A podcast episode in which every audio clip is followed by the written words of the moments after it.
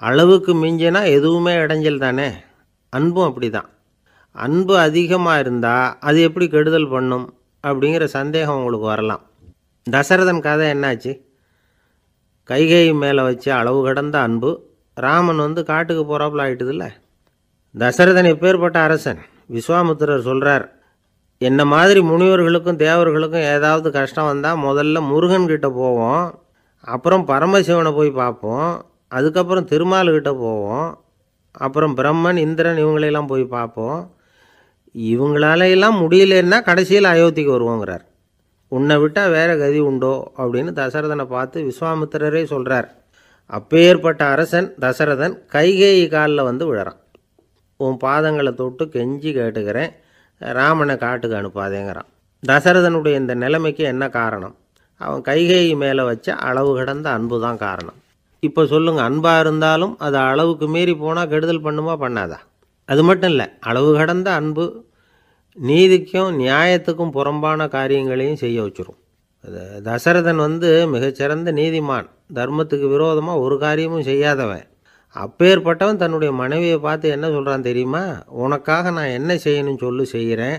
ஒரு குற்றமும் செய்யாத ஒருத்தனை கொல்லணுமா கொல்கிறேன் மரண தண்டனை விதிக்கப்பட்ட ஒருத்தனை விடுதலை செய்ய சொல்கிறியா செய்கிறேன்.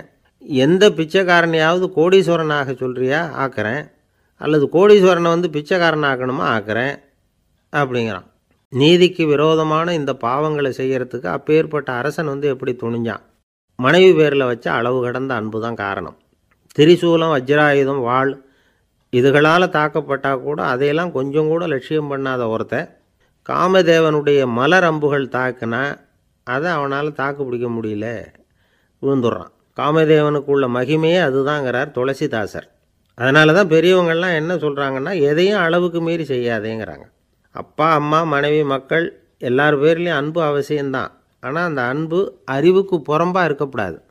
அளவுக்கு மீறி இருக்கக்கூடாது. அப்போ தான் வாழ்க்கை சுகமாக இருக்கும். இல்லைன்னா அவஸ்தை தான் அளவுக்கு மீறின அன்புங்கிறது புரியுது அது சரி. அறிவுக்கு புறம்பான அன்புங்கிறது எப்படி? ஒரு தாய்க்கு வந்து ஜலதோஷம். அல்லது ஏதோ ஒரு தொற்று நோயின்னு வச்சுங்களேன். அந்த அம்மாவுக்கு தன்னுடைய குழந்தை பேரில் அளவு கடந்த அன்பு. தனக்கு நோய் இருக்குது அது அடுத்தவங்களுக்கு தொற்றக்கூடியது அப்படின்னு தெரிஞ்சிருந்தோம். அன்பை காட்டுறதுக்காக அந்த குழந்தைக்கு முத்தம் கொடுக்குறேன்னு தூக்கி வச்சுக்கிட்டு கொஞ்சம் ஆரம்பிச்சதுன்னு வச்சுக்கோங்க. அது நல்லா இருக்குமா? இதுதான் அறிவுக்கு புறம்பான அன்புங்கிறது. அது மாதிரி விலங்குகள்கிட்ட அன்பாயிருன்னு சொல்கிறோம் அதுக்காக புலிக்கு முத்தம் கொடுக்க முடியுமா? அப்படி கொடுத்தா அது அறிவுக்கு புறம்பான அன்பு. அதனால் அன்பு கூட அறிவுபூர்வமாக இருக்கணும். அப்படிங்கிறத இன்றைக்கி தகவல் மூலமாக நாம் புரிஞ்சுக்கணும். இந்த காலத்து காதலன் தன்னுடைய காதலிகிட்ட சொன்னானாம் இதை பாரு உன் பேரில் எனக்கு அளவு கடந்த அன்பு. உனக்காக என்ன செய்யணும் சொல்லு செய்கிறேன் நெருப்பில் நடக்கணுமா நடக்கிறேன். நீரில் குதிக்கணுமா குதிக்கிறேன். உயிரையே கொடுக்கணுமா கொடுக்குறேன் அப்படின்னா. சரி வர்றேன். ஞாயிற்றுக்கிழமை சாயந்தரம் ஆறு மணிக்கு இதே இடத்துக்கு வாங்க அப்படின்னுது அந்த பொண்ணு. இவன் கொஞ்சம் யோசனை பண்ணி பார்த்துட்டு அன்றைக்கி மழை பெய்யாமல் இருந்தால் வந்துடுறேன் அப்படின்னானான்